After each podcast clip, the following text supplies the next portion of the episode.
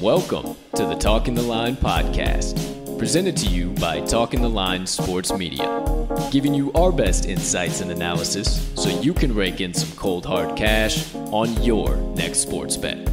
Now sit on back, open up your mind, and let's cash some tickets. We can't thank you enough for joining us. We hope you enjoy.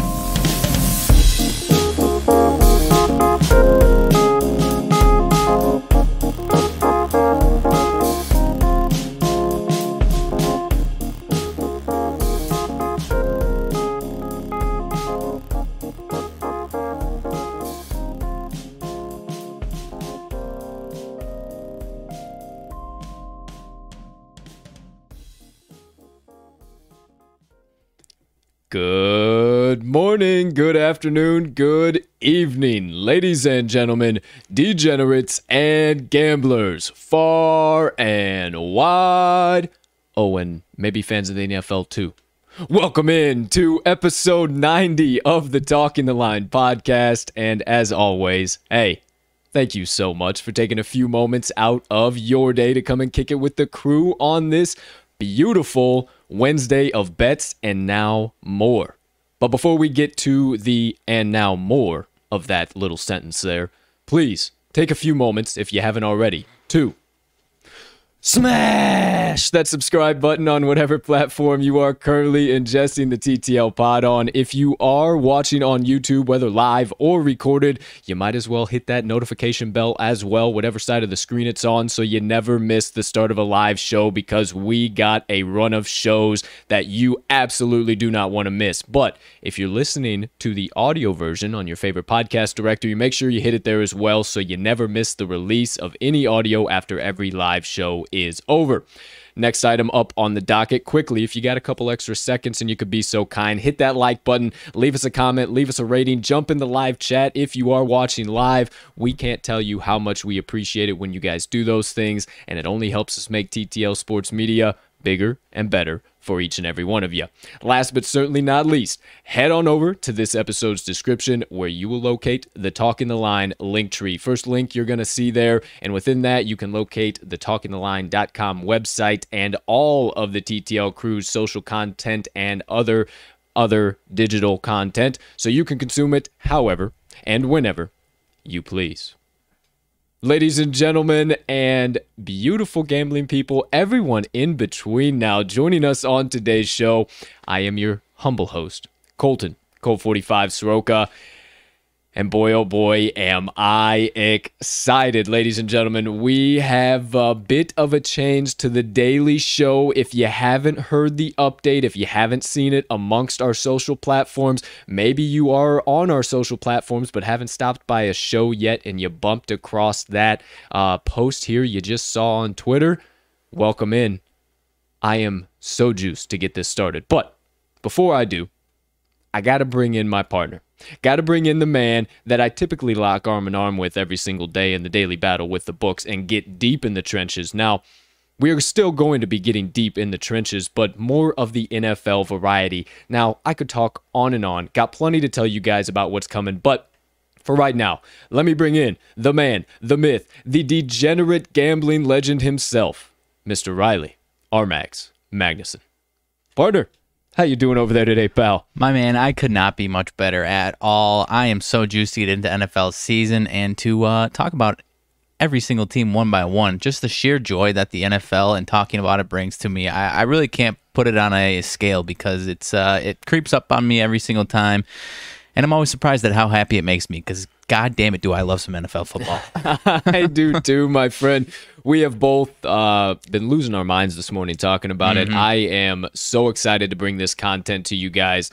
Um, now, quickly, before we get into all of that, I start explaining a little bit more about what to expect over the next 32 episodes. And within just today's episode, you do know us as a daily sports gambling show, right? So we did have best bets yesterday, and you know that we're all about full transparency here at the TTL pod. So, quickly, let's recap yesterday's best bets of the day. Not the worst day we ever had here at the TTL pod, but not the best by any means.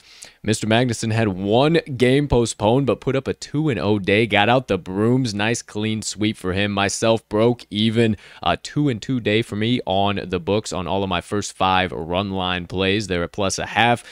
Our two for Tuesday parlay, uh, big loss, big loss. No good there, but hey, the money line dice absolutely scorching hot right now. You see the 2 and 0 right there. They are 4 and 0 on this week. Now officially 41 37 and 1 on the TTL pod. It may even be 41 36 think and it is 1. 36. Uh, I think it's 36. Not for sure. However, there you go. Yesterday's best bets of the day, not too shabby. Hope you've been playing the money line dice as we have as of late.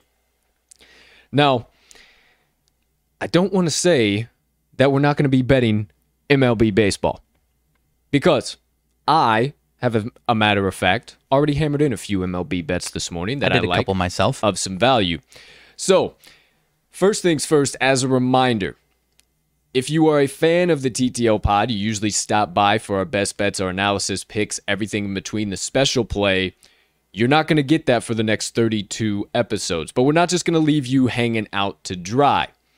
We're still going to put in picks. We will still have them on the Action Network app, and you can still find them all on talkingtheline.com along with the daily live lines and odds. So you can put in your favorite bets out of our bets, or maybe even any other bets you like while you're there on your favorite sportsbook. We have that capability on our website. So we're still going to be putting those plays out for you. Don't worry, we're still capping some baseball games. We'll still be putting out a few here and there, but we don't want to waste any time with it on the daily show. And let me tell you why. Because if you haven't heard, if just by chance you stumbled into episode number 90 and you said to yourself, well, hey, I want to get prepared early for the NFL season, and you haven't ever been to a TTL pod before, first things first, thank you so much for stopping by. Thanks you for coming on in. But for the next 32 episodes, we are going to break down one NFL team per day. You already said it, partner. I just wanted to rehash it. It is going to be absolutely jam packed. So we got no time to waste with best bets and analysis. What we will be bringing you is still a first half and a second half of the show. First half of the show is going to be that given NFL team. For today's show, first alphabetical NFL team we are going to is the Arizona Cardinals. We will also, if you haven't heard, proceed alphabetically all the way down to the mm-hmm. Washington football team until September 9th, 2021, which is the start of the NFL regular season, the Thursday night game that gets things kicked off. And hey, we might just have a live watch along plan, but who am I to say? Who's to I don't say? know. Who's, Who's to, to say, say? at this point in time?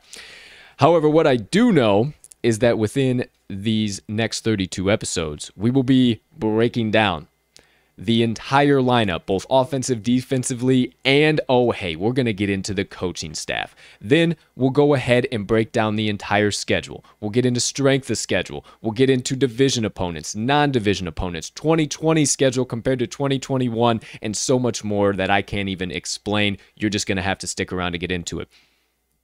We're a daily gambling show. Mm-hmm. We got to give you a full betting preview. We are breaking down every single week's line for every single week's team, home and away. We're giving you trends from last year, trends to look for for this year. We're giving you everything in between. NFL is our love, our pride and joy when it comes to handicapping, and we have nothing but stats and insights to dish out for you when it gets to the betting preview portion of the first half of the show. Then because we're huge fantasy nerds as well as some of you might be who uh, have stopped into today's show and might be for the next 32. We'll also be giving you some fantasy advice, our best fantasy rankings, and everything in between when it comes to whatever team we are talking about that given day. That'll wrap up basically everything we're going to be talking about. We'll obviously dish some additional stuff in there, here and there in between. Who knows? Maybe we miss something. Maybe there's a breaking announcement as we're talking about that team because we are in the thick of it, people. We might be hearing about breaking news about a given team as we're speaking about them live on the show. So there might be all of that. But that'll do it for the first half of the show for the next 32. Then we're getting into the second half. As always, you know the drill. We can't have a TTL pod without rants and reactions. So we'll still be talking about everything sports and sports gambling wise, giving you our hot takes, insights from everything across that landscape. So don't worry, that'll be coming at the second half of every single show. And you know, since you guys give us your hard earned time and you guys give us your support and following, it wouldn't be a TTL pod either if I didn't pay it forward with a little bit of my motivation minutes. So we still will be having motivation minutes at the end of every single episode. And today's message is on being kind to yourself. So stick around for the end of today's show for the full message on that. But uh, for now, partner. Oh, baby. Oh, baby. Cut all the drama, cut all the banter, stop all the nonsense that you could go to every other sports media outlet and get.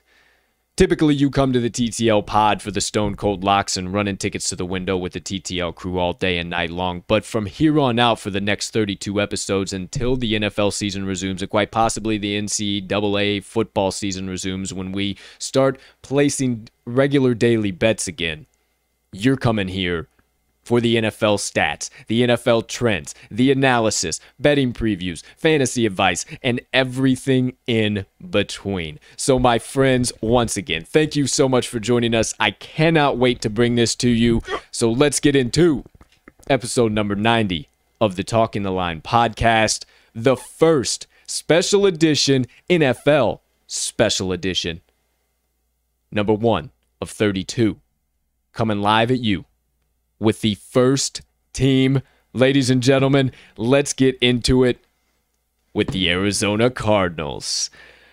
All right, ladies and gentlemen, it's time. Strap in. We have nothing but advice, insights, analysis, everything in between. The next hour is going to be jam packed. So, hey, if you want to get out a notepad, pen, pencil, you might want to rewind at some point in time. I highly suggest you do because it is going to get wild. Well, most likely, uh, now that I'm thinking about it while we're live, I'll probably put some chapters in the uh, recorded version. That way, you guys can kind of click back and forth between and see exactly uh, what we're talking about at what point. Right. So, for now, Kicking things off with the Arizona Cardinals partner, let's get into this, my Alrighty. friend. I can't wait. Uh, first things first, we are going to go through a full team breakdown. This is how we'll be starting every single uh, first half of the show from here for the next 32. I'll be saying that a lot today. Uh, but today, so you don't have to check your calendar, is July 28th, 2021. And for the Arizona Cardinals, we're starting with a full lineup breakdown, as I said, and we're going to get things started on the offensive side of the ball. Now, partner, first things I wanted to start with here, and I thought that would be of some very solid value to not only you guys, but to us. Right. And that's kind of why we wanted to do this too, because we're getting geared up. We were getting geared up for the NFL season. We were doing a lot of reading, a lot of research. Said, why the hell would we do this on our own when we can bring it all to you guys too? Yeah, exactly. So, one thing uh, that I thought was very, very important on uh, to first mention Keon first, uh, no pun intended, Keon, uh, key additions and losses uh, for this offensive team this year. As far as losses uh, that they either lost to trades or via free agency on the offensive side of the ball, they lost Dan Arnold, uh, tight end. They also lost Kenyan Drake, running back. Uh, we'll talk pretty heavily about Kenyan Drake and some of the holes uh, that are going to be filled by his replacements, but not going to tell you about them yet. Uh, they lost Marcus Gilbert, offensive tackle, Mason Cole, center. They also lost Trent Sherfield, not a big loss uh, at wide receiver. Brett Hundley got shipped out of town, but they did replace their second string quarterback, so we'll talk about him in addition to that too. DJ Foster, uh, another running back, so they lost a little bit of depth there, but don't worry, we'll talk about all of that nonsense. They did lose J.R. Sweezy, uh, right guard, kind of a hit there, and then uh, obviously Larry Fitz. It looks like he's going to be retired. Uh, not too certain if he's going to get picked up by any team, but he might be out for the foreseeable future. And then Seth De- uh, DeValve, um, hadn't really heard of him too much. I know he was on the depth chart, but obviously not a huge loss there for the Cardinals offensively that's kind of what they lost offensive wise, but they were able to add a few key pieces offensively that Right. I think are going to be pretty top notch, partner. Fill, all, I would say, fill all those holes and more. uh, In addition to that, so I would say addition by subtraction for their offensive side of things this uh, this offseason. So, uh, yeah, you want me to dive into these offseason additions here? Absolutely. You can uh, go ahead and give us the free agents and uh, trades that were added, uh, Um, either via free agency or trade, and then uh, go ahead dive into uh, some of that uh, draft class as well on the offensive side Yep. of the ball because Okay. I, I got a few that I'll be able to pull out of there too. Sure. So at the center position, they traded for Rodney Hudson here, and made a little, a couple additions to their offensive line here. Uh, in addition to him, they brought in Brian Winters, right guard action there. And then as far as skill position goes, uh, my partner mentioned Kenyan Drake losing him. He had uh, you know inconsistent season to say the least. They did bring in James Conner from over in Pittsburgh to pair mm. with Chase Edmonds, mm. and of course the big name. Of course he's been uh, a little bit down, had some injury issues, but they did bring in AJ Green here. So very interested to see how that guy bounces back, or if at get, all. I'm gonna get more relaxed. I'm loving this. Yes, this, this is dude. great. Uh, but unless I'm missing something, oh, you mentioned uh, Brett Hundley is out of town. Colt McCoy is actually in at backup QB. I did not know that until today. Actually, yes, even after reading yes, a bunch of this, kind of hey, slipped my mind. Al- always a fan of a Colt or Colton, my That's friend. Fair. So hey, never opposed to seeing one of them of on our team. But uh, yeah, that about does it for the uh, the offensive side. We're going to touch on defense, but they did did bring in Matt Prater at the kicking position. I know we don't have too much uh, mm. special teams action plan, but uh, obviously, but uh, definitely the old vet. Over old Prater bomb, definitely worth a look. He did for he sure. get the uh, the Bud Light for Detroit the Detroit Lions last year? Oh, I have no Did idea. he get that longest kick, or was I that, or was know. that Coors Light for the Broncos for McManus? I am totally blanking on what you're talking about. Right really, now. there was like know. there was like a whole thing last year, if I do remember so correctly, that Brandon McManus had to hit like a 60 yard plus or break the record or whatever it was. Then like every fan that was there oh, that yeah, day, they got a no case. Idea. I don't remember what it all was, but I know Prater had the same thing for Detroit. Right. But anyways, uh, the only thing I missed here was drafted player. Yeah, rabbit hole and a half there. But uh, uh, the big off, they did a lot in the draft for their defense. The high high majority of their draft was defensive. However, in the second round, they did pick up Rondale Moore from Purdue. We could see him in the third or fourth receiver spot for them. And then, uh, you know, obviously as the season goes on, I expect them to work him in. And then late late seventh round, they took a center, uh, Michael Menet from Penn State. Don't know much about him.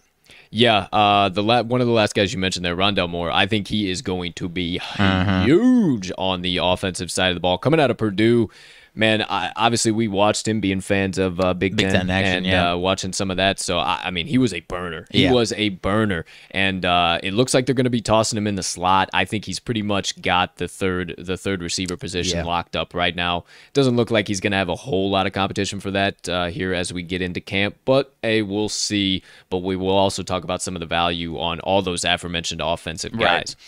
But let's dive deep into what looks like is going to be the starting lineup for maybe your Arizona Cardinals or the birds that find themselves nested in the desert, mm-hmm. if you will. So uh, offensively, let's uh, let's we'll just kind of go break it down and kind of go up to the biggest, most important position, I, I suppose you could say. So, offensive line, obviously, I don't want to say that any uh, position in the NFL is not important by any right. stretch of the term, but uh, offensive line looks like they're going to have uh, Humphries, Pugh, Hudson, uh, Winters, and uh, Beachum at the offensive line, going from left to right, left tackle, left right. guard, center, right guard, right tackle. So, um, DJ Humphries, I know he's solid. I know they are uh, spending a very, very good amount of money on him to uh, keep Mr. Murray's backside protected. Yep. Uh, I do think that offensive line, I know as well, they are uh, ninth per uh, Sharp Football Analysis. They are um, spending $42.06 million this year in cap on uh, that offensive line. So it's one of the better ranked offensive lines per Sharp right now. Right. So. I think that they definitely retooled that this offseason, and mainly all of that cap within that offensive line is going to Humphries. Yeah, uh, everybody no else is either a young guy, either got drafted, picked up via free agency, or who knows what the yeah, case smaller deal. Brian Winters is only 1.2 million right now, so right. But uh, yeah, I, I, agree with you. No, that offensive line, Humphries, Humphries keeping him is definitely huge. And then uh, yeah, those two additions inside. Uh, coupled that with the James Conner addition, I think that's going to help their run game exponentially from last year. Absolutely. I could not agree more. So there is that. Now, how about some tight end action? Uh, one of probably the most muddy tight end situations right now in the entire National Football League. At the current time, they have seven different tight ends on their roster, mm-hmm. so it's pretty pretty up in the air who's even going to be right. starting. Uh, it looks like potentially uh, Maxx Williams will be. That's Max with two X's for you, my friend. Uh, looks like he's going to be potentially starting, but I'm not too certain if he will be or not. Uh, kind of looks like it's going to be an open open competition for that uh, Cardinals tight end room this season. Yeah, it looks like it's going to be, uh, like you said, one of the muddier tight end rooms in the entire league, and probably, uh, if not the one of the biggest weakest spot on their team, it is it might be their weakest spot on the team here. Uh, and and their offense isn't really centered around as far as the receiving game. I think they're probably just using those. They're they're looking for guys that are going to be uh, bigger helps in the run game as as opposed to the pass game there. Absolutely. And uh, I forgot to mention per uh, Sharp's uh, offensive and defensive rankings, the Arizona offensive line is ranked 13th out of 32 teams in the NFL. Uh, tight ends, obviously, there's no ranking. You can either toss them in with receivers or on the line, however you want to look at them. How about what do you got? No, sorry. Just for context on how uh, you know little experience these tight ends have, Maxx Williams and Darrell Daniels, the two guys that are listed at the top of the depth chart, each eight catches total last year, right around 100 yards and one touchdown. That's on the full season, not one game, which would okay. be a very nice game. But uh, be a yeah. great fantasy day. But uh, no, not uh, not looking the best for that tight end room there in Arizona. We mentioned him already. Uh, I'm gonna switch up here a little Go bit. Ahead. I mentioned him already. The running back room yeah. in uh, Arizona per Sharp Football Analysis ranked 28th out of 32 teams this year going into the 2021 season. Not looking very good. It's looking like they are going to have James Conner in at number one, and then Chase Edmonds still being that number two guy in Arizona. Right. Now, Chase Edmonds does have that that quick flash ability, that pop mm-hmm. ability. I. Eh, I don't know if he'll get any more uptick in production. Now, what I think that this is going to do is that James Conner is going to get a lot of the early down work. Mm-hmm. However, his EPA per attempt last season was absolutely garbage right. on early down work. So I don't really know how this Arizona team plans to work this duo in here. The other big question mark is is can James Conner even stay healthy? Right. Who knows? Yep. I, I'm not even certain that he's played a full season in the last six seasons, or maybe even since his rookie year. Right. Uh, I do believe. But either way, I mean, it's an all right addition. I don't know what you think, partner, but I, I just don't think that uh, really either one of these guys are going to have massive, massive seasons. You might have one of those weeks like you had last year from Chase Edmonds where you have a 20, a big play, 20 yeah. point fantasy week and a touchdown and a 62 yard reception. But outside of that, I don't see a whole lot of value in this backfield. Not a ton of value. I do think it is a step up from what they had last year. I'm not a big Kenny Drake fan, so I think bringing Conner in is a step up from that. And like I said, I think those two interior line. Whoa! What Kenyan Drake, uh, Conner bigger step than Conner. Drake? Conner better than Kenyan Drake. Yeah, Kenyan Drake wasn't really that effective at all last year, and I think the. Uh, two interior linemen there that they brought in could help James Conner have some production there. But like you said, I'm not super high on him by any means. Definitely a middle middle of pack, the lower third of the league as far as running back talent goes, though, in my opinion. Wow, that is a uh, very spicy take there, my friend. I don't think it is. Uh, you know, I, I, I, to to the minimal production, the fact that uh, you had Benny Snell and then also uh, can't think of the secondary running back. Uh, we'll we'll obviously get into that later. Eh, that's not me. Either way, that's more of an indictment they, on. Uh, they were better than James Conner. Um, more of an indictment on how much I don't like Kenny Drake as opposed okay. to me talking up James Conner. All right. Either way, spicy take. There you go. There you have it. Moving right along into the wide receiver room. Who do we got? Who are we looking at? It's going to be quite similar, but not really at all. Obviously, you have your statue piece. You guys all know DeAndre D Hop Nuke. Yep. DeAndre Hopkins. Uh, he's obviously going to be one of the top targets once again here in Arizona. He's obviously gained the trust of Kyler. Kyler's gained the trust of him.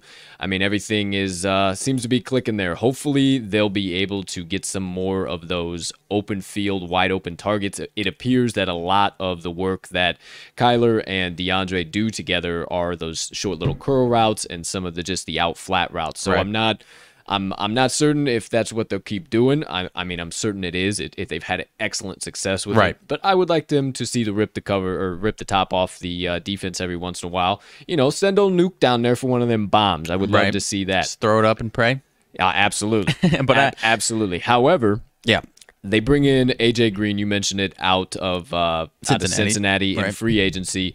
You know, I don't. I'm not super high on AJ Green. We'll talk about some of the value there later, but I'm not very high on AJ Green whatsoever, and uh, I don't think that does anything huge. And then it looks like Rondale Moore is going to be getting the start too, so I, I think that's a lot of good value there. Yeah, I mean, I'm a little more optimistic on AJ Green than you are. Not saying he's going to be you know the game changer for this offense or this wide receiving core by any means. I maybe I've just been a big fan of him throughout his career. I'm not sure, but I mean, there was a time where he was one of the top five receivers in the league. Now I'm not saying he's going to get to that by any means, but I I do think he, as long as he can stay healthy, I think that's the bigger question is his health, and and that's more than valid. I could absolutely see him continue to struggle with his health, but if he is on the field, I think that's going to help them a lot and open up, uh, take a little bit of a pressure off DeAndre Hopkins, and uh, you know not take the top off the defense like you're kind of hoping for, obviously. But uh, I think it could be a number nice number two duo there. Yeah, we'll see what happens. I don't know. I think he has to be a star in that uh, in that offense, and I just think that's way too much pressure to put on AJ Green with the last few seasons he's had. And you keyed on it. Health is just uh, too important for him. Yeah. Last but certainly not least, the quarterback, tenth best ranked quarterback uh, per sharp on uh, out of thirty two, or well, out of more QBs, but uh, or out of thirty two teams ranked at the QB position. Obviously, they got Kyler Murray. Biggest question mark is he going to be able to stay healthy this year? Um, I mean, obviously he was still able to play all last season, but his numbers took a serious nosedive after uh, he had that shoulder injury and then had a nagging knee injury or something along those sorts. Right. He's got to be able to stay healthy. They obviously re- retooled this offensive line to help aid in that, but you know, I don't know. We'll see what happens. Obviously, a lot of his scrambles are going to put him at a little bit more of a risk, but I will. We'll see. I think we see a lot of improvement again here from Kyler Murray think and so, uh, the former number one overall pick. Does pretty well in his third season in the NFL. Yeah, and like you said, I think the new offensive line additions are going to help him stay healthy. And I think uh, now going into, I think it's what his third season, if I'm not wrong. Um, I think he's going to have a lot more experience and knowledge on when to, you know, slide, run out of bounds, that type of stuff, and avoid those big hits and shoulder hits. Did you just spill all of, your, all of yourself? No, I literally said coming into his third season in the Oh, I NFL. All right. My bad. That's how I closed out what I was saying there to kick it to you. But hey, no, no big deal there. Anyways. I'm just over here talking. Um, as far as that goes, we'll see what happens with Kyler Murray. But uh, for the offensive scheme, uh, it's going to be kind of interesting to see what they do, in my opinion, this year going into 2021. Uh, you know, here in 2020, they ran a lot of 12 personnel. And if you're not familiar, when we refer to like 12 or 22 or even 02 personnel, whatever the case might be, or even 11 personnel, we're referring to the first number indicates the number of running backs in the backfield or in the game, and then the second number indicates the number of tight ends. Then we'll also tell you if, if, if there needs to be wide receiver groupings, if there's three, four, two, whatever the case might be. Right. But they ran a lot of 12 tight end. Uh, they did a lot of pre snap motion, a lot of play action out of that. They were very successful with that, but I think if they want to have more success, they want to win more games. They're just simply going to have to get out of that and not run the ball so doggone much. And I just don't think they're going to be able to depend on James Conner and Chase Edmonds as a duo to be able to uh, run that ball with a punch like like they want to be able to. So this is going to be once again the Kyler Murray show, and what this offense can do is going to depend on. So that being said, I mean I think, and uh, other people have said this, I I think that we see a lot more of those three, four, five receiver sets. Obviously, five more in the third and fourth down area, but Right. But three, four receiver sets, I, I think that's what they need to do. I mean, I just mentioned it. I would love to see DeAndre rip the top off the defense a little bit more, and I think he has the ability to do that. You get him on those 10 yard slant routes, he can burn off 90 yards, no question. Yeah, but I mean, going back to Murray and his health for, to, to some degree, I'm interested to see because like out of the gates, they used him in a lot of running sets, kind of design runs for him, and it came to a lot of success. And then obviously he had the shoulder injury, other type of injury, and uh, you know they had to change that up. So I'm interested to see if they are concerned about re-injuring him, whether or not they're gonna you know go with those types of sets and whatnot, because. It definitely proved to be successful. They started out the gate five and two, so Yeah. I think uh, I think they go back to it as long as he's uh, you know 100% healthy. And like I said, I think he's going to have some uh, you know a lot more experience as far as protecting himself when running the ball. I think so too. I couldn't have said that better myself. So, that all being said, quickly, uh, just a few key offensive stats to let you guys know about. Uh, the Cardinals averaged about 5.7 yards per, per play last season in 2020. Uh, they also had uh, rushing on about 44.23% of their plays, 55.77% remaining being passing. Uh, they had a completion completion percent, or Kyler Murray did, not too bad, well north of uh, 60 there, 67.30%. The third down conversion lacked just a little bit, 39.60%, actually a lot of it there. You'd like to see that closer to 50, but 39 is not too bad. And then their red zone scoring, pretty solid, uh, 65.52% of the time they got down there in the red zone. So I think it'll be kind of similar, but I also think they'll definitely uh, do a little flipperoo and uh, start improving here. But let's get into the defense quick, fast, and in a hurry. Um, briefly, nothing major, uh, just right about the same uh, start here. Key losses, key additions uh, for the defensive side of the ball. Now, obviously they uh, had a few key cornerback losses and i think that's the biggest uh, thing that we're going to be looking at here.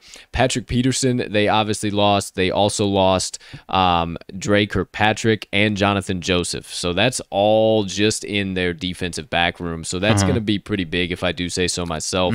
Los angelo blackson uh, haason reddick off of the edge. They also lost um, Brett, no, I'm sorry. Uh, Corey Peters, uh, who uh, was on the line as well. They lost De'Vondre Campbell, Tomato Pico, uh, Dre Kirkpatrick. Like I always told you, um, or like I already told you, I just think that those those uh, defensive losses are going to be the biggest thing here uh, within the uh, cornerback room. Not to mention that they also lost Josh Mauro, who on the line as well. So some of the key losses there that I think are going to loom heavy again. I just think that the cornerback room cornerback room is going to be uh, one of the biggest biggest holes here in this defense. But as far as the uh, defensive players added there, partner, what uh, what are we looking at for the Cardinals defensively? Yeah, I mean the obvious one that everyone knows about, Mr. J.J. Watt, the big guy on campus now. Uh, I of course he's not the uh, three-time Defensive Player of the Year type J.J. Watt, but he's still really effective. Uh, they brought in Malcolm Butler, who I'm not a huge fan of. They got him at 3.29 million. Did not play very well in Tennessee last year, but you know, as you mentioned, all the uh, key losses, uh, certainly better than grabbing somebody off the street, in my opinion. So there's those two big additions. Uh, Shawn Williams, safety, and then obviously they used their, like I was saying, they used a lot of their draft picks on defense. First one, uh, first pick overall, number 16, Zaven Collins from Tulsa at linebacker, so that should help them a little bit. And then uh, they did uh, address the cornerback position here in the draft, fourth and sixth round picks on some cornerbacks. Marco Wilson out of Florida, and Tay Gowan out of US or UCF, excuse me. So decent draft, but uh, yeah, as you mentioned, I uh, I'm a little nervous about their secondary, no question about it. I think some of these uh, you know high-powered offenses, as far as passing offenses go, could pick apart that uh, secondary because I do really like their front seven, uh, especially as we're about to mention, certain guy sticks around. Yeah. I do like their front seven, especially with the addition of J.J. Watt, but.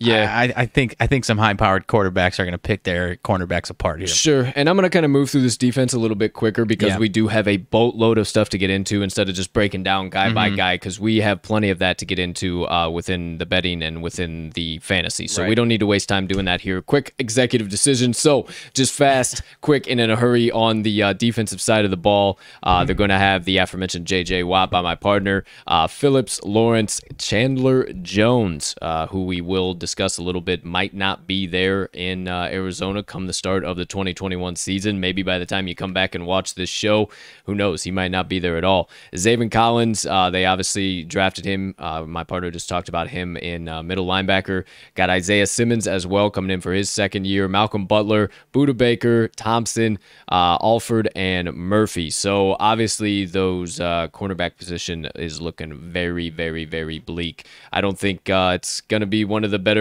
better success uh, stories of the NFL this year, at least defensively. And I think teams are going to have a lot of success against them in the air. Yeah, I don't hate their safeties, but No, not at all. cornerback, Yeah. it's not looking good. And Budda Baker absolutely got paid. So, Yeah. you know, well, I, I think he'll have a lot of that veteran leadership and stuff like that, but I'm not too particularly certain that Yeah. that, uh, that defense is going to have any type of success. But we'll talk about them a little later in the fantasy portion as well.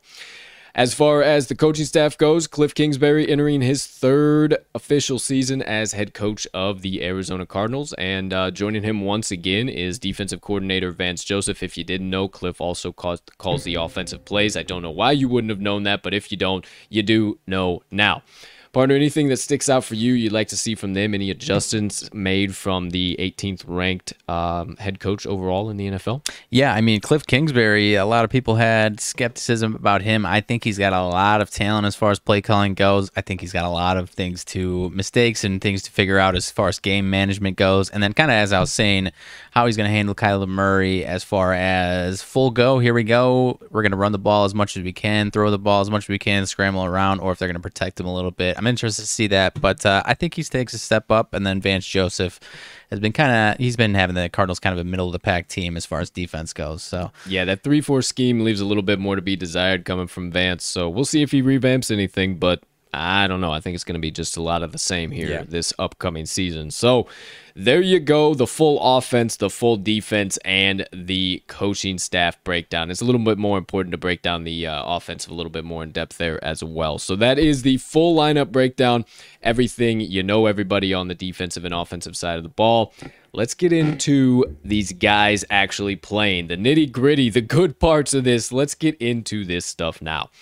So, first things first, we wanted to get into is uh, some of the strength of schedule here for these teams. Now, per Sharp Football Analysis, my guy Warren Sharp, uh, shout out if you do see this at some point in time.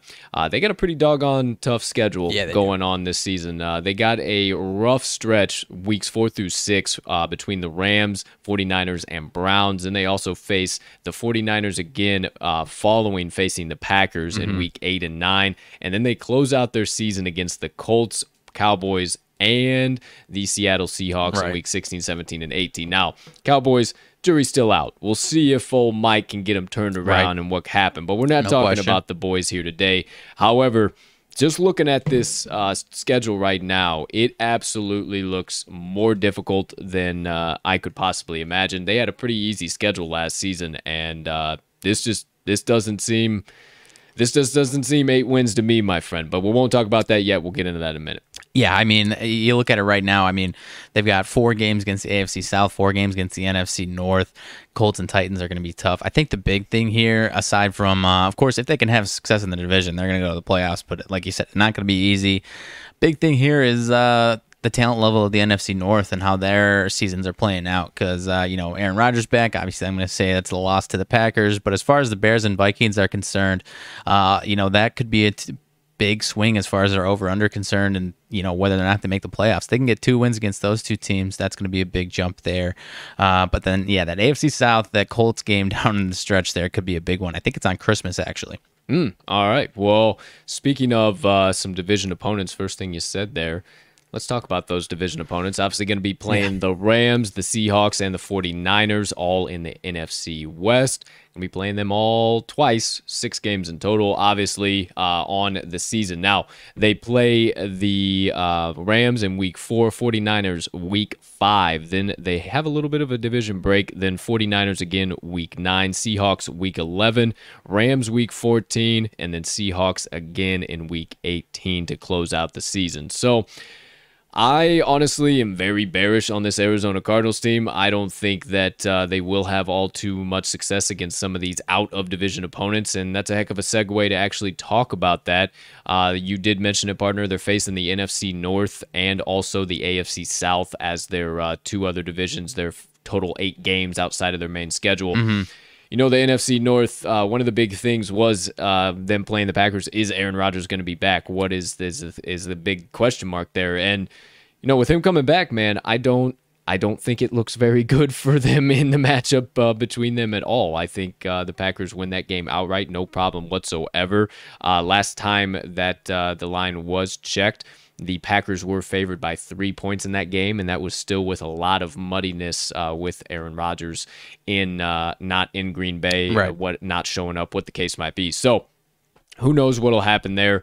Uh, however, as far as those non-division opponents in the NFC uh, North, the Vikings, I think, have a solid opportunity to beat them. We'll see what the Bears are when they eventually meet them in Week 13. I think we'll know a lot about the Bears by then, obviously.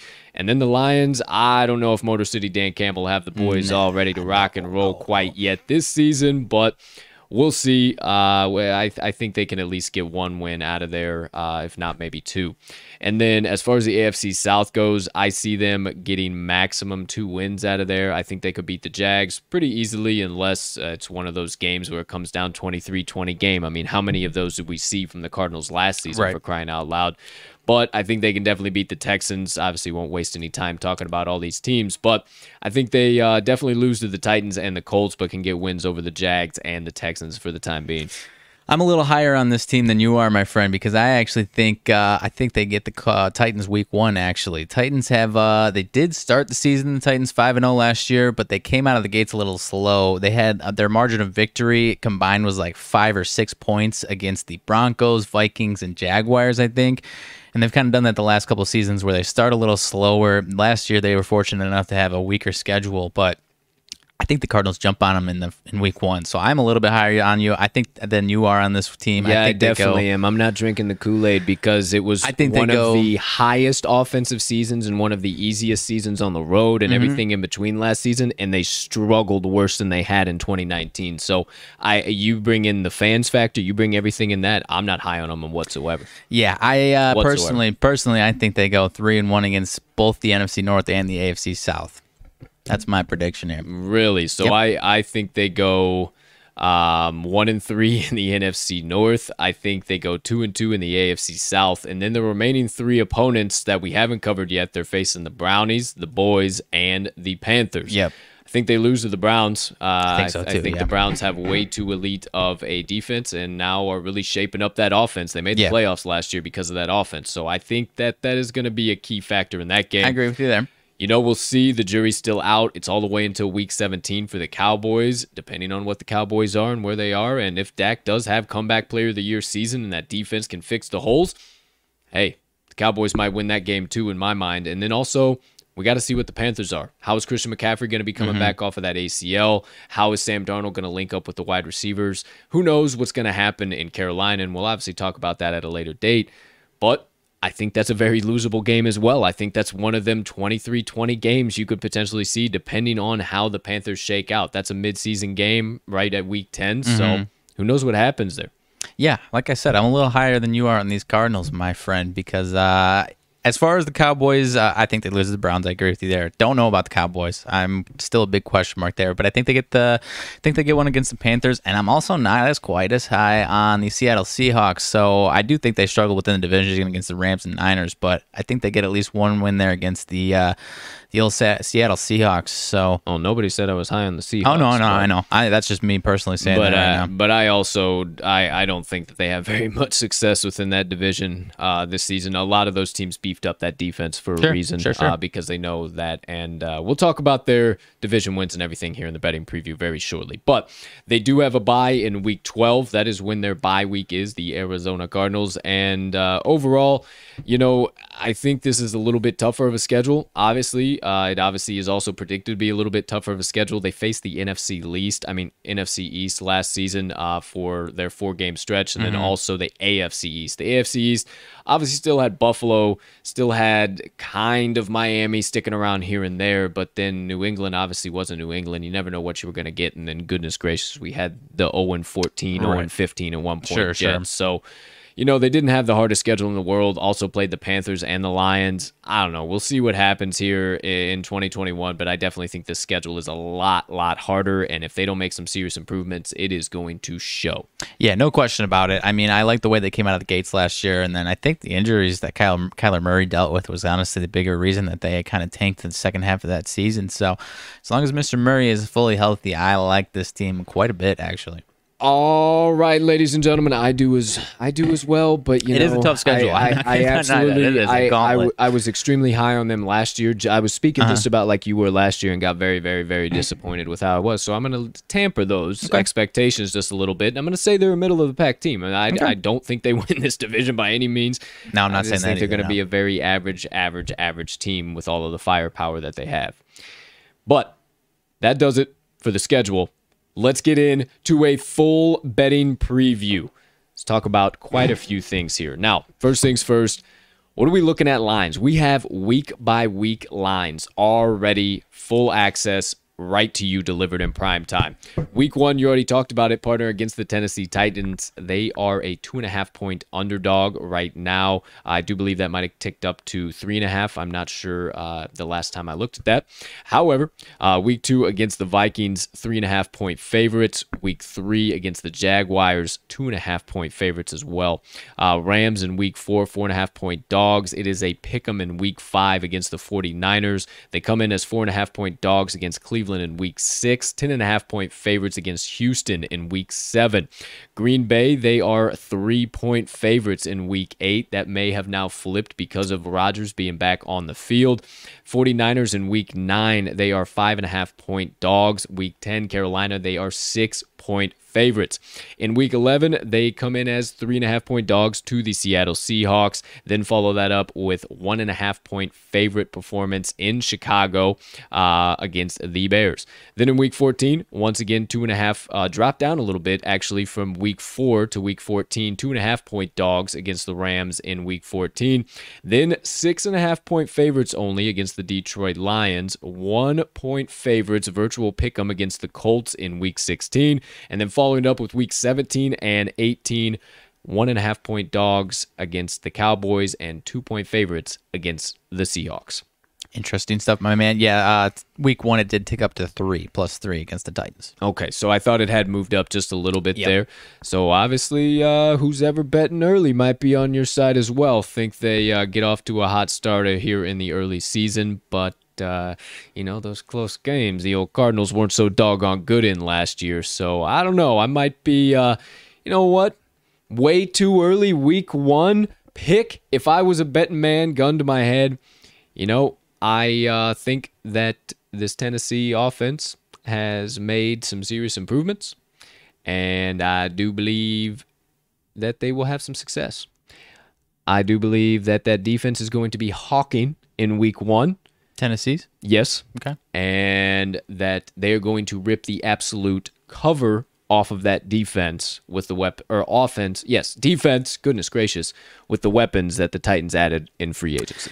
Yeah, I already said it. I think the Cardinals come in and get the win. I just, uh, you know, this Titans team has been more of a second half come on very strong. Obviously, make the push to the AFC Championship a couple years ago, and then had a really good second half last year. I did mention they started five and zero oh last year, but their margin of victory against three uh, non-playoff teams was either five or six total. So, and that's okay. They come in as three point dogs. So that's I'll take, fine. I'll but, take the uh, plus three all day long. I'm gonna go. Yeah, way too early could change, but uh, yeah, I'm gonna go Cardinals money line on this one, my friend. Cardinals money line on that one. Don't even have odds on it. And he's just going Cardinals yep. money line. That's what I said. Because he's not early. favorite in the Cardinals spread. So, eh, see, Titans plus three. You can already see how this NFL season's gonna go. uh, but yeah, I do love the Titans plus, uh, three, plus two and a half, wherever it's at uh, on your favorite book if you want to put in an early bet. But how about it? We have uh, a few key 2020 ATS and over under trends. Yep. Now, as far as this goes, ladies and gentlemen, we have the Arizona Cardinals. They came in in 2020 7 and 9 ATS. They did have an average line of 1.8, uh, minus 1.8. They were favored uh, on their line there, but they were 5 and 6 as a favorite two and three ATS as a dog, three and five ATS at home, two and four ATS as a home favorite, and one and one ATS as a home dog. Now on the road, wasn't much better. Four and four ATS away, three and two ATS as an away favorite, and one and two ATS as an away dog. So maybe a little bit of that ATS as an away favorite uh, you know that uh, actually they do. Do they play in Tennessee in Week One? I'm not. Yeah, it is uh, in Tennessee. It is in Tennessee, so maybe a little something there for you to think about. Side with my partner on there. Who knows? Uh, but that's where they're at as far as ATS goes. Some key trends as far as over under. They were six and ten uh, per Sharp Football Analysis, but five and eleven on uh, team rankings. So might have potentially just been a different closing number, whatever the case might be. Uh, however, they did have an average line of 50 uh, for their game totals throughout the course of the 2020 season, and they were five and three over under at home and one and seven over under on the road. So uh, a little bit tighter contested contests on the road and uh, keeping those totals way under. Yeah, sorry. I could see this team, despite even if their offense, uh, you know, is even higher scoring than they were last year, I could see them being an under team just because the public perception is going to have them being a high powered offense. Mm-hmm. Those totals are going to be very high, right around 50, if not higher again. So I could see them being another under team once again this season. Sure. But hey, we all love a good teaser, so why not give you some trends for their 6.7 point and 10 point teasers respectively? for six, they uh, six point teaser they were 10 and six uh, straight up or ATS, however you'd like to say it. Seven point teaser they were 10 and five, and a 10 point teaser they were 13 and two. So not a bad team to uh, toss in a teaser from week to week, get a few extra points. Uh, just depends, man. I have the itchiest Oh, itchiest nose going on right now. I had like on? a, I think a hair or something, maybe a, a little uh, TTL mascot hair. But there you go. There you have it. Uh, all of the ATS trends and the over under trends and a little bit of teaser action for you. The Arizona Cardinals, good team to add to a teaser. How about back to that win total? Well, partner, I said a little while back ago in the show, we had a win total of eight set for the Arizona Cardinals. Correct. Now, Goodness gracious. This is ridiculous. I just had to use my shirt because I didn't bring my towel today, but gosh darn it. Now, win total set at eight, and the line is out. Over eight wins for the Arizona Cardinals. Remember, we do have an 18 game season now, 18 week season, 17 games entirely when you exclude the bye week. The over is at minus 130, and the under is at plus 110. Correct. Partner, early pick, early selection. Are you going over? Or are you going under? I could probably guess at this point in time. Yeah, as you mentioned, my friend, uh, or as I mentioned, we're a little bit differing on uh, as far as the win totals of this team. I am going over. I think they fare well against the NFC North, aside from my Packers. I think they fare well against the AFC South, aside from the old Colts. And uh, you know, aside from that, uh, you know, I don't know I don't know if this is going to be one of my higher confidence picks as far as over under. I could honestly see very well see a push on this action, no question about it. Um, so I am comfortable taking the over with the uh, caveat that there could be a push.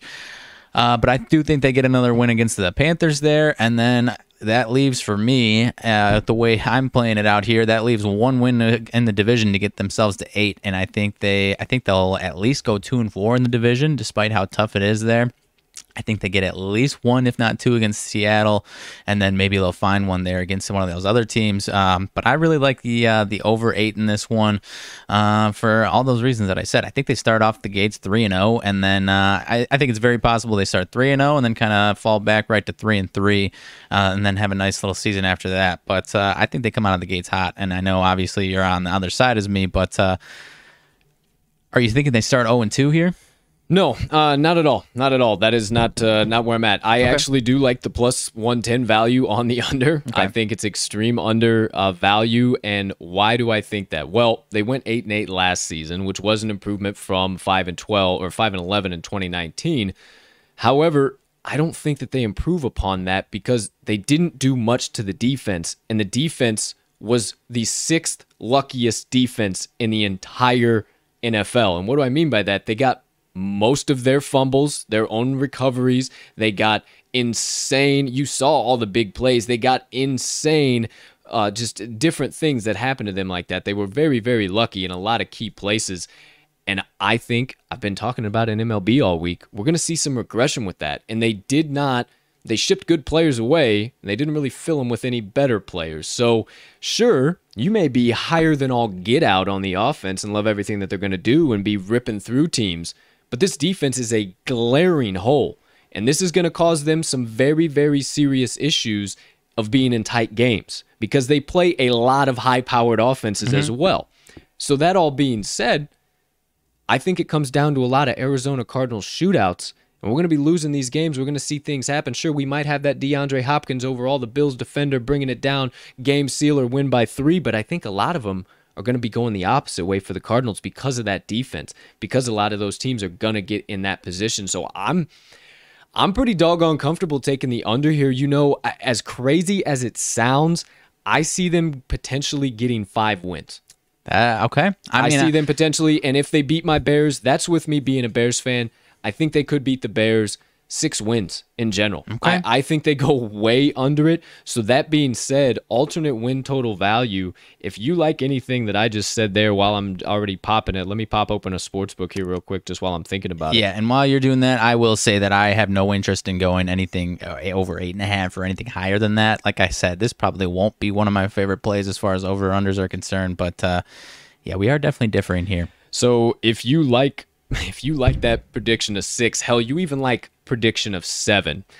You like it well under seven and a half. You're getting plus 130 odds. You like my prediction, early prediction of six wins for the Arizona Cardinals. You are getting that at plus 230 odds right now. So something interesting to think about. I, you know, I, I just, I think that the Titans win that game potentially. Mm-hmm.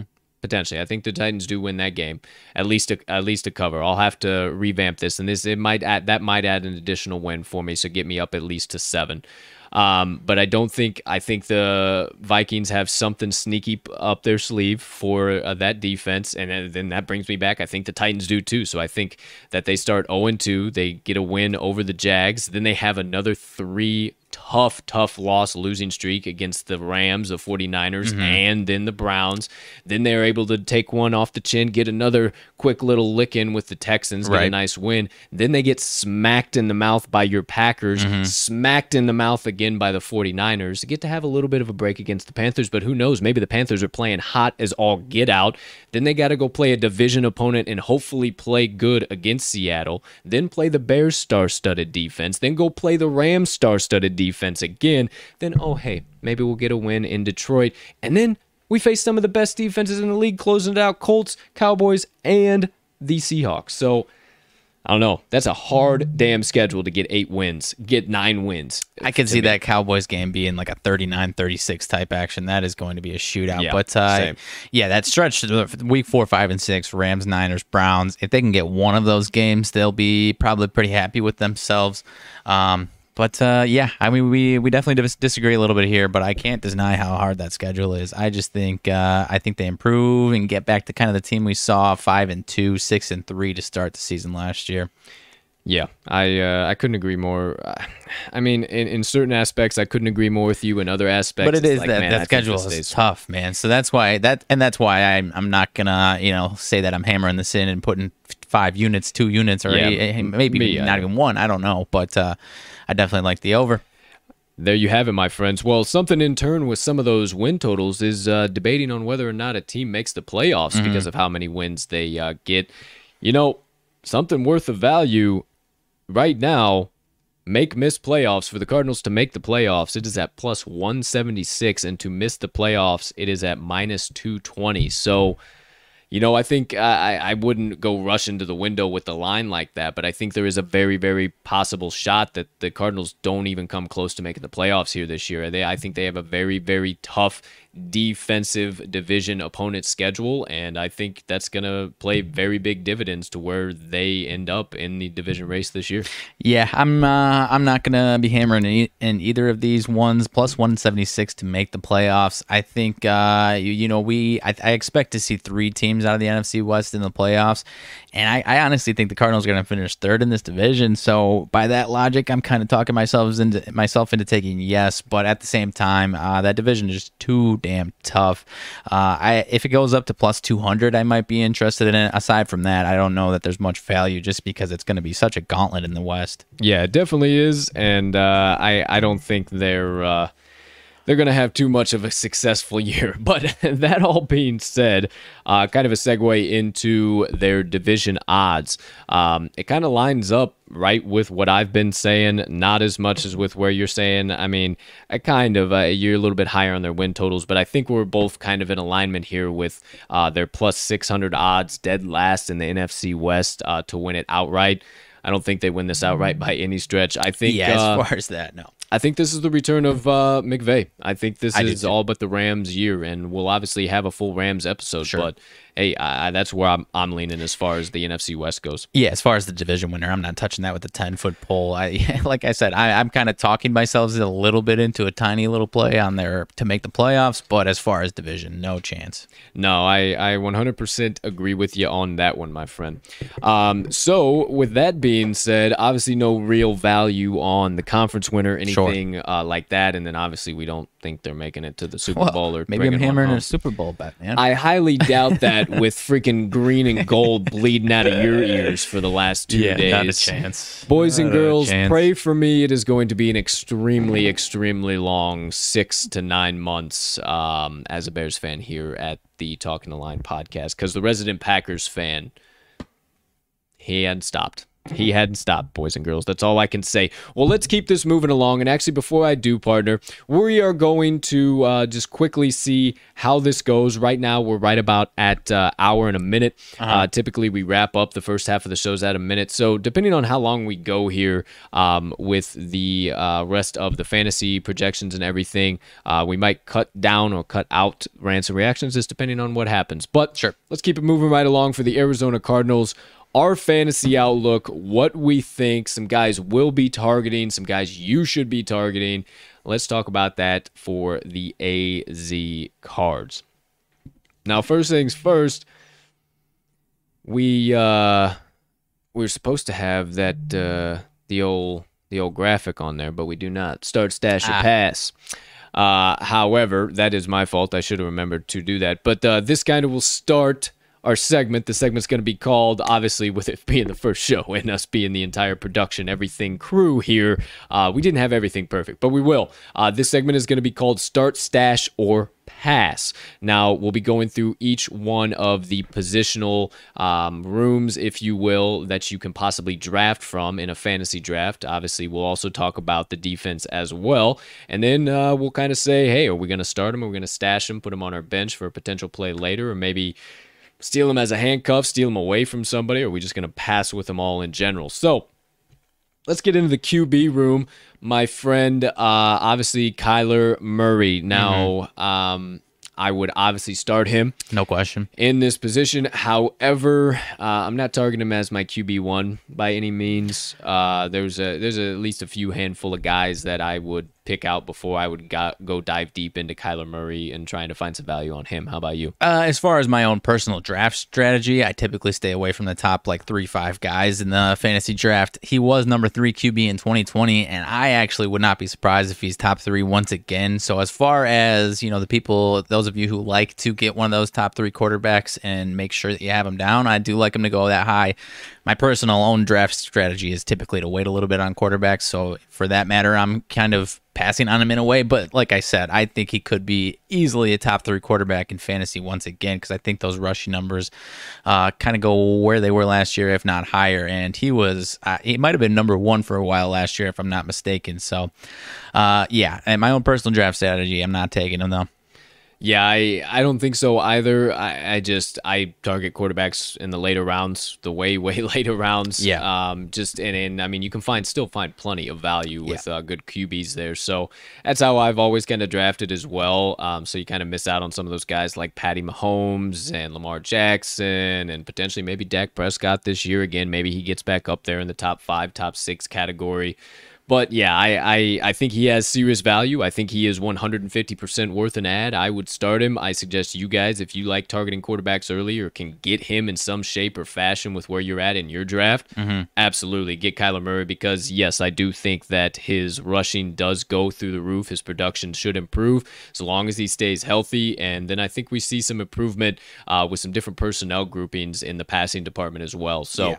I look for all that uh, coming from Kyler Murray. But the running backs. Um, we got A lot of other question marks on this team. A lot of other question marks. Uh, their RB one, uh, you have James Conner, and then their uh, number two running back on the depth chart is Chase Edmonds. Mm-hmm. Now James Conner, I no value in my mind. No value. I, I'll pass all day long. not on this Um, team. I'll pass all day long on that. So you know he doesn't. Yeah, he doesn't have any spot even on my bench until if I see something, maybe a flash, the James Conner of old, he can start ripping off some yards, maybe. But right now, no thanks. I'm good. Right, and if maybe if Chase Edmonds gets hurt and they have absolute garbage behind him, and he's the only one getting a lot of carries, and they have to change up their offense, maybe it might be worth See, I was- fantasy. See, I was thinking the opposite way around for anything like that. I would stay away from Conner if that's the perspective you're taking on it, and I would target Chase Edmonds if you're trying to target some type of maybe handcuffing a guy just in case one of these guys. Right, right, right. That's not kind of. I, I, I honestly fully agree with you on that. I'm just saying if Edmonds goes down, and, you know, and Conner's on the waiver wire because he's been trashed for the first few weeks, then I might be interested in. him. But as far as draft, I'm 100 percent with you there. Yeah, I wouldn't. Uh, I would definitely put uh, James Conner going on the injured list before we see Chase Edmonds. So yeah, definitely. fair. Okay, from definitely. that angle, yeah, sure, sure, definitely. Uh, definitely something to think about though there as well. So. No real value. I would pass on James Conner and I would stash Chase Edmonds for the time being, but I would not target him in any capacity earlier than the 12th, 13th round of your draft. Sure. I wouldn't I wouldn't come close to him for quite some time. There's plenty of other names Yeah. running back wise you can find. I'm also stashing him in PPR. I would say in PPR. If it's not PPR, I have no interest in him at Yeah. all. Yeah, Uh, no, but as far as true. yeah, as far as PPR, I'm also stashing him. Uh, if he falls to me, you know, later in those rounds, I would probably scoop him up. Um, but uh, again, same as you, I'm not calling uh, calling for a big breakout type of fantasy season from him by any means. Sure. So there's the running back room. How about the wide receivers? The most coveted position. Well, actually, running backs are kind of the most coveted Yeah. position, but you ain't got no value in Arizona that you can fill your running back positions with. So, how about those wide receivers? A little bit more value, obviously, coming out of Arizona. So, um, wide receiver one, no question Yep. whatsoever. DeAndre Hopkins. That's uh, we'll both start him all day long. If you see Nuke on the board and it's your first pick, I suggest you scoop him up promptly if he is still on the board. Right. Same with me, unless you've got a running back that you're absolutely dying for and you can't pass up. I'm also with you there. I've had him on my team before, Houston, I believe, a couple years ago, and it is it's pretty fun. I'll be Oh, honest, it's, really great. fun. It's great having him on your team. awesome. Absolutely. He's so good. Uh, wide receiver two, or appears to what will be wide receiver number two, AJ Green. Mm-hmm. I'm going to go ahead and stash for the time being. I like him in a bench, maybe flex role every once in a while. I don't think he's really going to put up much production here at all. I think he's going to be more of a. Uh, kind of a nuisance, kind of a just uh, a decoy guy, if you will, Mm-hmm. uh, to get uh, defenses off of DeAndre Hopkins. I don't think he's going to have anywhere in the way worth of numbers, fantasy numbers wise, at least this year. I wouldn't uh, think so either. I'm also stashing, and it's kind of a draft investment. If you have, uh, you know, definitely don't rage for him. Uh, but if he kind of falls to you, I would say it might be more of a draft investment because if he's 100% healthy and looks like he used to, then yeah, absolutely, it's a huge pickup. But uh, I don't really expect that either. I, I'm a little higher on him than you are, but I'm also stashing him. Perfect. And the remaining. Remaining, Remaining. remainder of the wide receivers. Now they have a good, good majority of wide receivers competing. Um, it does appear that Rondale Moore is going to be that third receiver now. That's why they brought him in. But they also still have Andy Isabella, Christian Kirk, and KeeSean Johnson, who've already all played. But then they got just a list of guys who might end up going on the practice squad, or who knows what they might end up doing. But as far as those guys go, I, for the time being, would pass on Andy Isabella, KeeSean Johnson, and Christian Kirk. I would let them all fall for now to the waiver wire. There'd be really no point in my draft that I would even want to target those guys as a stash. And Andy Isabella, uh, I'm sorry, uh, Rondale Moore, I would, at this point in time, it's kind of a start ash to me. Start, Start start ash, pass, or uh, uh, start, start, uh, start sit. I it kind of I I don't really know how to word it because I don't know what he's 100 Kind of a draft investment on him, yeah too. kind of a, a draft investment 150% i'm not i'm not sure. I would probably stash him for the time being. I don't know if he's worth a flex spot until you can see the kind of connection that mm-hmm. he and kyler can have. I do think that he's going to open up a lot of those 5 to 10 yard 5 to 8 yard 5 to 7 yard intermediate passes right in the middle of the field and just take off on the burners so Yeah. I, I don't know. I'm pretty high on him. I would definitely target him in the later rounds, or if he's kind of lingering around and you have yet to get somebody who you kind of need to depend on as a wide receiver. Rondale Moore is definitely worth worth a target. Yeah, he's projected on ESPN 138.3 fantasy points this season. So, uh, and not a terrible number. Like you said, kind of just need to see where he is. I'm taking a heavy pass on Christian Kirk. He was number one or number 51 wide receiver last year, 48 catches, 621 yards. He had six touchdowns uh, receiving last year. I cannot imagine uh, that he is going to even come close to four or five. So I think that's going to be a big drop off from him. Absolutely, I couldn't agree more. So we'll see what happens there in the wide receiver room, but uh, obviously not a whole bunch of value to target. If you can get Nuke early, snag him. Uh, maybe pass on AJ Green or stash him for the time being. Uh, obviously, don't go out of your way to target him, but also, also don't go out of your way to target. But somebody I think you should target definitely more than AJ Green is Rondale Moore, just mm-hmm. in my humble opinion. So there you have that. And uh, already kind of talked about it up at the top of uh, the breakdown here um, for the full lineup. But as far as fantasy goes, no real value in the tight end department. Nobody you even need to look at or talk no. about or discuss or debate on whether or not they deserve a spot. They're all passable.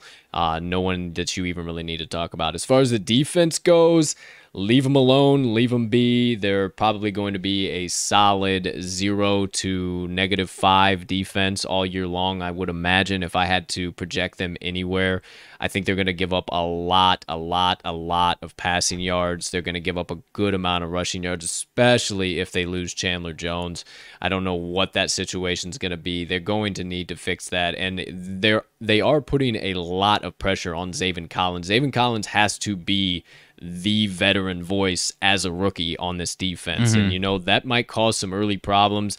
I do definitely envision it causing some early problems, no question in my mind. So, I think this defense gets torched. I don't think it's worth any bit of an ad. Um, maybe late, no, not even later on in the season. Let them follow the waiver wire. Avoid the Cardinals' defense per me. Yeah, I think it's going to be uh, you know matchup based. There might be a few games where you can scoop them up. They were surprisingly the number ten defense last year in fantasy, uh, but as you mentioned, that came, this strength of schedule wasn't as uh, as tough as it's going to be this year. So I'm kind of with you on that one. Um, but I do think there's going to be a few spots where if you're hurting for a defense, you can probably scoop them up and have a decent play on them. Yeah, that came down to a lot of that uh, luck too. Some of those defensive numbers and some of that defensive production as well. Some of those long, that Budda right. Baker interception, uh, you know, get some extra yards there. Mm-hmm. All that different things that, that they had the ability to do, and, and we're lucky in getting fumbles and different things too. So, yep.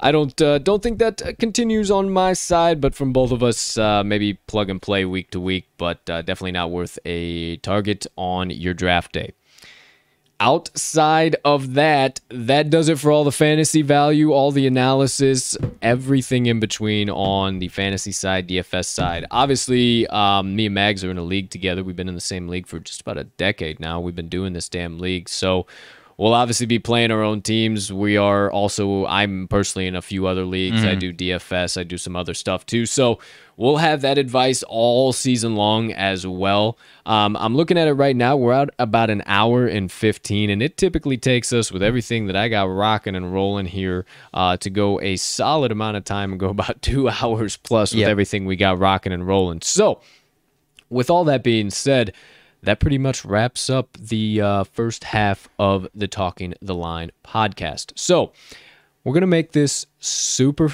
duper looper fast.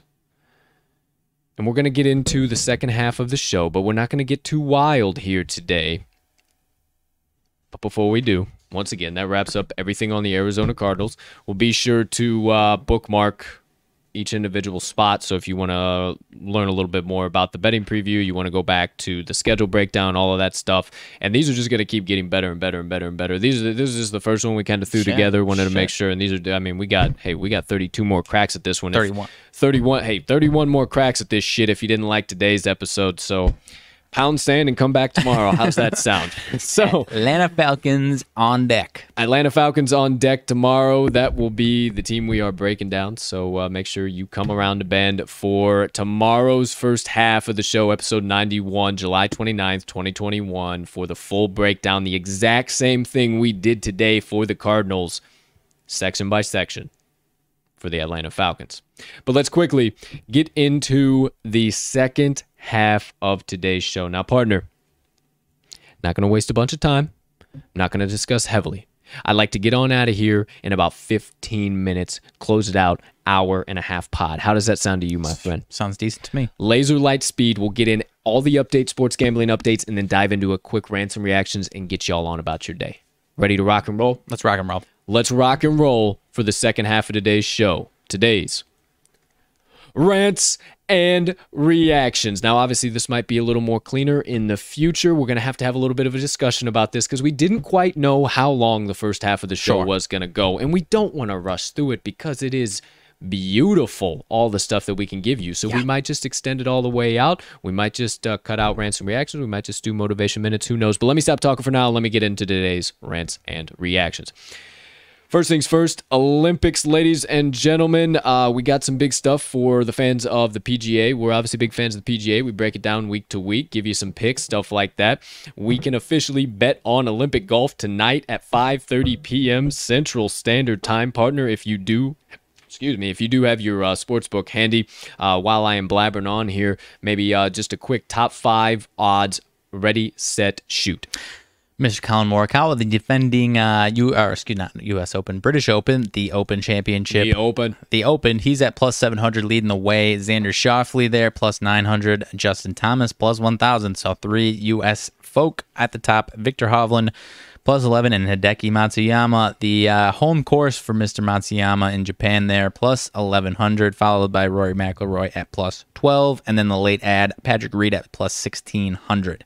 All right. Well, there you go. There you have it. If you're planning on betting, which we are, make sure you get those bad boys hammered in before 5:30 p.m. Central Standard Time. Now, moving along, sticking with the Olympics, we got some updates. We got some gold medal winners. We got some silver medal winners coming out of the motherland, ladies and gentlemen. We had, just before the show started, the U.S. women's 3x3 or 3 on 3, as we call it here in the States got the gold medal, baby. They uh, hooked that up nice and easy. They uh, cruised to a very solid victory. I'm not sure how all that uh, the scoring and everything works there. It's a little bit bizarre. think it's ones and twos, if I'm not you wrong. do ask me. However, we got the gold medal in it, and we're the best three by three team in the entire world. So there you go. There you have it. Also, last night. Miss Katie Ledecky, the name needs no introduction. She got her sixth career gold medal last night in the 1500 meter freestyle, and it was not even close. It wasn't. It wasn't even close. She won by 15 lengths. She could have done it with her arms tied behind her back. I'm Mm-hmm. I'm surprised she didn't. She might as well just done it on the bottom of the pool for crying out loud. So great to her, and not to mention Miss Erica Sullivan. I do believe it was. I just know her name is, is Sullivan. I want to Yeah, make sure sure it's not Erica. However, she got silver. Yep. Turned on the burners in the very last 50 leg and got that silver medal. So we took uh, one and two on the podium in the women's 1500 freestyle. Love to see that. Uh, not to mention, also in the pool, the men's synchronized diving team took home silver. Oh-ho. So absolutely terrific to All see that. I told you that would be my sport yesterday if I had to play any Olympic sport. There you go. That all Synchronized or no? No, I just do it by myself. okay, I okay. do it by myself. Lone wolf, huh? Yeah, I, I'm a lone wolf kind of guy. Also, you were uh, you were high on him yesterday. I was not. I was thinking about hammering in, hammering in Iran, but I didn't. Uh, just decided to stay away in general. U.S. men's basketball team gets the 120 to 66 victory yesterday over Iran, and partner, that looks a lot more like USA basketball. It sure does. I mean, we've already talked about the rest of the uh, pack. Maybe not the rest of the pack, but a lot of the pack getting closer to the U.S. There are still a handful of teams that are not quite there yet, and Iran is one of those. I was looking through. I was seeing on Twitter people are like uh, putting down Iran money line tickets here and there, plus forty. And then I went and looked at Iran's schedule and their uh, results, their roster. I said there ain't no single chance that they're coming uh, this close. So I hammered in that minus forty, my friends. And uh, what is it? A fifty-four point win? Yes, it is. Yes, it is. The U.S. men's basketball team is back, or so it appears for the time being. Also, Simone Biles, big uh, big news coming out. Everybody kind of knows the deal going on now at this point in time, and we want to say from the TTL Pod to you, Simone, you have nothing but our support. Anybody out there throwing hate and shade and saying that this is ridiculous and she should stop, pound sand each and every one of you do what you got to do, Simone. You have had the pressure of the entire United States on your back for years and years and years and years and years and years and years now. And there's more to life than just gymnastics, and you deserve that life. So, more than all of the support in the world towards Simone Biles coming from the TTL crew. Wanted to talk no a little bit about that as well. And if you missed it, Dean Boxall back at it. Coach the Australians, the Australian swim coach, most in particularly Ariarne Titmus's Titmus. swim coach, absolutely losing his mind once again as uh, Titmus brings home the 200 meter gold uh, last night. If you didn't see it, just go check out our Twitter page. That man has absolutely been losing his mind for the last two days. That all being said, That about wraps up the Olympics. Nothing much else major to cover there. We will still be bringing you our best bets and everything in between. Going to have some more stuff we can bet on tonight and put out, and it's going to start getting more and more hot and heavy. We're going to start seeing seeing uh, more stuff that we can bet on. Uh, I, I don't know, maybe between 5.30 and 7 o'clock and not wait until 10.30 to be able to bet on something when we're all trying to go to sleep and Yeah, not no get all hyped up and watch a race so there you go there you have it olympic update quick other update uh, actually wanted to mention this this is also two olympics um, I, I had it under another topic but the korean players siwoo kim and Sung Jae Im. Sung Jae Im both have to place, they both have to medal, they both have to hit the stand in order to avoid mandatory military service time for Korea. It is wild, man. I was reading into it. I've heard a little bit, and then I wanted to make sure I had my facts straight. It's not like they're going to be dragged off the course on, uh, you know, Saturday night if they don't medal. They may or may not have another chance in three years once it goes to France. But uh, they may also just, if they don't meddle, they may they might just have to choose like, hey, I'm just going to get this out of the way because there is some interesting rule where if you are a man born in South Korea, you are mandatory. You have to serve two years in the Korean army. Yep. And uh, there are certain ex- exemptions, but and apparently uh, excellence in, in sports is uh, sometimes one of those exceptions. It's one of them. So, Yeah. hey, fingers crossed for the Korean boys, or else they're going to uh, have to put their PGA tours on hold for the yeah, time being. Not quite uh, top 10 odds, but uh, Yeah, I- not at all. I hope at least one of these guys gets in there, man. Yikes, absolutely. But that officially does it for the Olympic update. Quickly into my world, the world of MMA, the world of UFC. Now, it's going to be a rather different card than I've already briefly discussed uh, this week. This Saturday, there's been a lot of shakeups. Right now, uh, Lazez versus Stolze has been canceled. Uh, Lazez was out, and now Jared Gooden is going to be fighting Stolze. So that'll be a good fight. However, the Sam Alvey versus Roman Kopylov fight I told you I was looking forward to is scrapped. Visa issues with Kopylov. And then there are a few other fights here and there that have either been canceled or moved in between. It has been kind of a clusterfuck on this UFC fight night. So they're scrambling, trying to get everything back in order. It looks like it'll be just fine, as it always is. But also just popped into my head make sure you stop by Friday's show. We'll probably skip all of the nonsense, all of the craziness. We will dive right into the UFC Fight Night breakdown. We'll break down the card. We'll give you all of our picks and props, and then I'll dish out the main card parlay, and then we'll wrap up the show. That'll be the end of it. We won't get into anything else there. So that'll be Friday's show, the second half of Friday's show, every Friday's show the full UFC Fight Night card breakdown. But a lot of shakeups there on Hall versus Strickland this weekend, so gonna have to do a little extra research, see what in the hell is going on, because I had already researched some of those matchups. Mentioned it yesterday. The one championship heavyweight, I now have his name, Arjan Bhullar, has called out Stipe Miocic. Says, hey, if you want some, you come get some. Because Stipe was flirting maybe a transition over to one after not getting a rematch with Francis. We'll see what happens, but I wanted to give that man his credit and say his name properly. Not to mention also Vitor Belfort, the old dog, the legend in the UFC. If you don't know the name, it's probably because you ain't been watching long enough. However, he is now in contract talks with Triller. He's uh, looking to start a boxing career, uh, fighting Oscar De La Hoya and a few other really, really big names in the boxing world. So we'll see what happens with Vitor Belfort, but he was obviously a legend in the sport for many, many, many years. All that being said, that does it for the UFC. Quick few minuscule NFL updates. Uh, one update that came out today, uh, this morning, that Mr. Lamar Jackson will be uh, missing a little bit of training camp here because he has come down with a little bit of COVID issues. Uh, me, as a COVID survivor myself, it is not fun. I will tell you that. So uh, T's and P's to Lamar. Hope he gets over that and doesn't cause any issues with him. However, speaking of COVID, Wanted to just quickly give you guys an update and hope that your team does not become any issues with this because the NFL and the NFLPA, everybody has agreed that they are not playing around this year whatsoever. So, uh, regardless of vaccination status, a player who refuses to wear a tracking device or refuse to submit to required virus testing faces a fine either 14,650 or $50,000 respectively. There's a lot of stiff protocols, a lot of crazy stuff going on. That was per Tom Pelissero.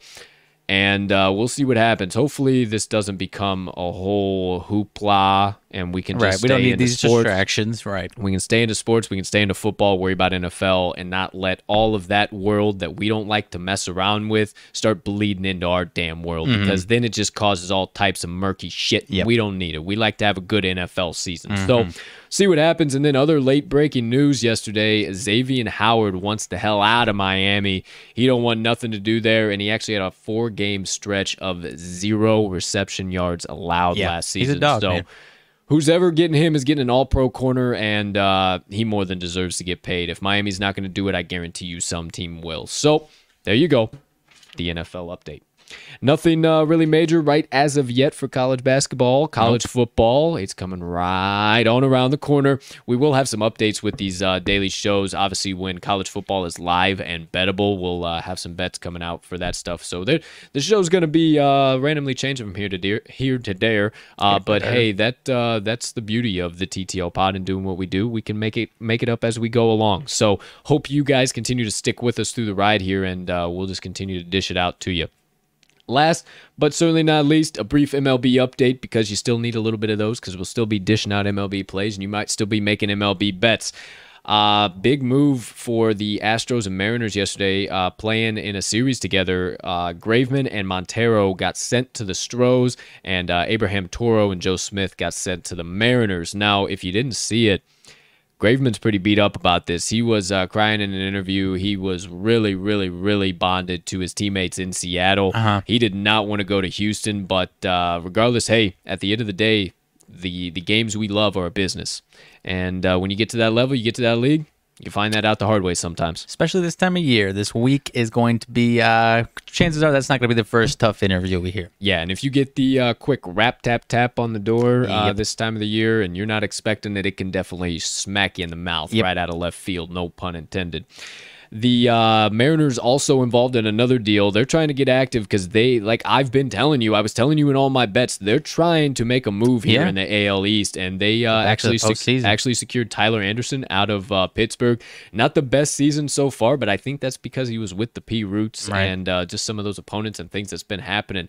Good for Anderson. Hopefully, he can get some good work under his belt here in uh, Seattle and have some success. I don't know what's going to happen, but we'll see.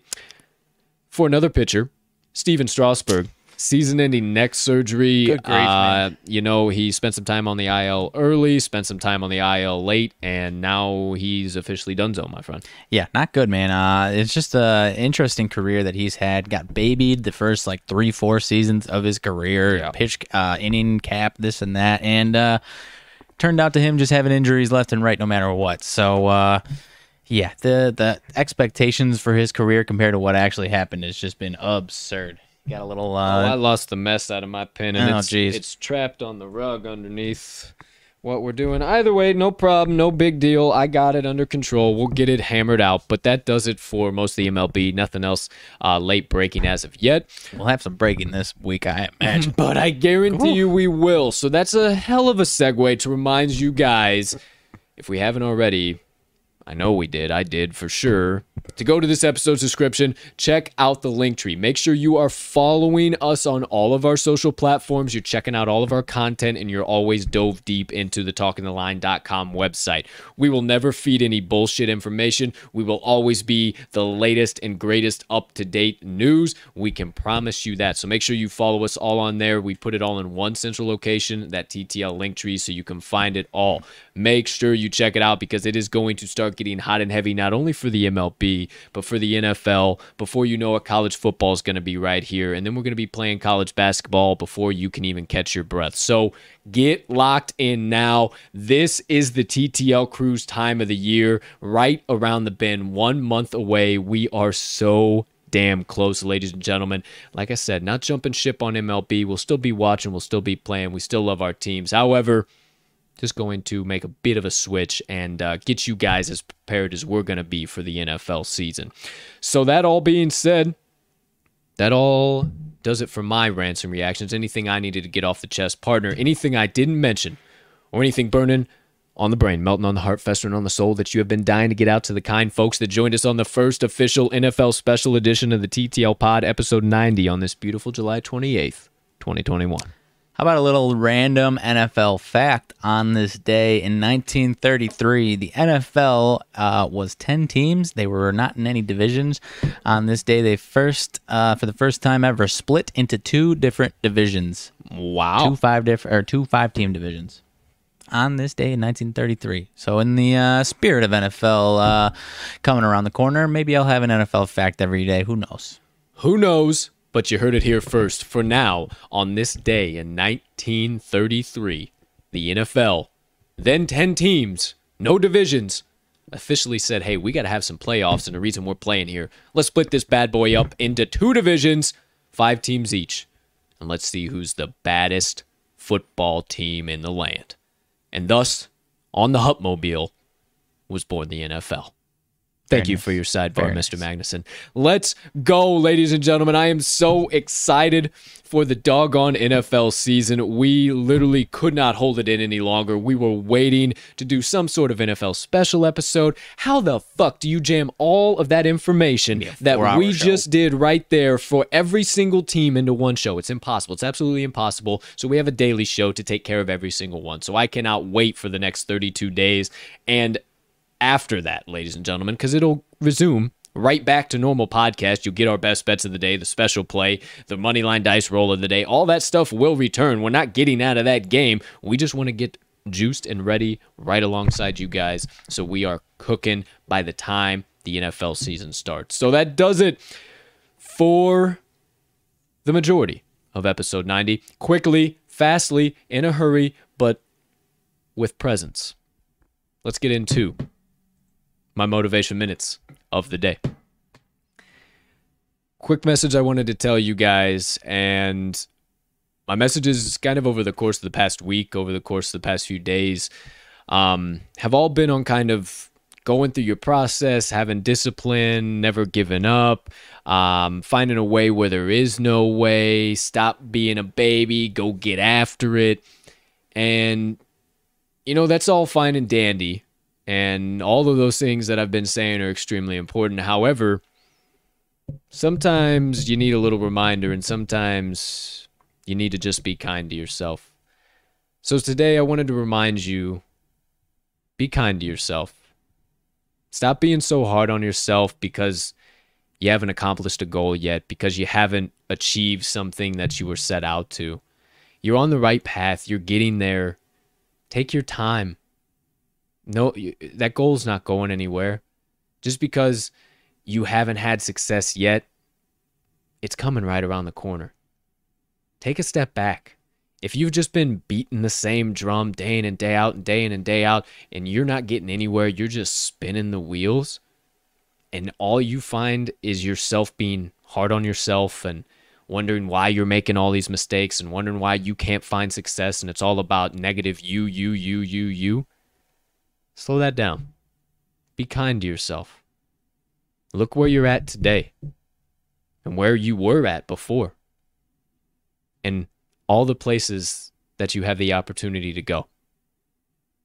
You're far more blessed than you realize or that you even give yourself credit for. And you have many, many, many talents that you don't give yourself credit for. So stop getting stuck in the negativity and the I'm not reaching success and I'm not doing this because maybe you are reaching success.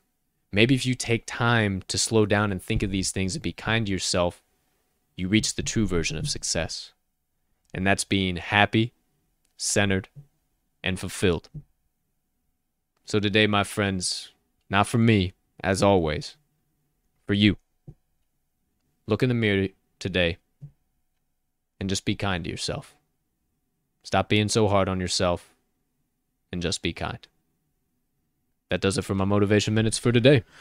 Good stuff as always, my man. Great message today. I uh, adhere to this as much as I possibly can because I, uh, you know, I don't like yelling at myself. I, uh, you know, maybe and sometimes it might take laughing at yourself. Maybe not like laugh at you, but kind of laugh with yourself and just kind of laugh things off if you need to. But uh, whatever your approach is, everyone's got a different approach. But uh, definitely no reason to be getting down on yourself. Uh, that'll that'll just put you in a bigger hole as far as your goals are concerned as a whole, anyways. So yeah, and this is something that uh, I used to struggle with heavy and uh, heavy heavily with, and something I still struggle with time to time. I'm a perfectionist, you know that. Everything has to be top notch and in line and in order, and if it's not, I'm all types of thrown off. So I I've had to work on that and, and realize that, hey, everything's not always going to be perfect. And just be kind to yourself. Just let things happen and stop being so damn hard on yourself and putting so much unnecessary pressure that you're the only one putting it on yourself. Choose to be kind to yourself today. So there you go, ladies and gentlemen. There you have it. Now I made a promise. I said by 11:30. Doggone it, we are three Close. minutes late. I Close. almost made it, but how about 11:35? Nice round number for you guys here today. As always, that does it. That's a wrap. We're closing up shop for the day. Well, at least for the TTL pod. Episode number 90 on this beautiful July 28th, 2021. So, as always, our friends, ladies and gentlemen, degenerates, gamblers far and wide, and now NFL fans, fans of whatever team we're talking of about this current day or any of the following 32 days, or everyone in between. From me and Mags. Thank you so much. I crack myself up sometimes. Thank you so much for stopping by episode number 90 of the TTL pod. We hope you have a spectacular rest of your Wednesday, unless you have other plans. Still got a few to cash, so we might as well say it. Hey, partner, and all of you out there, let's cash some tickets.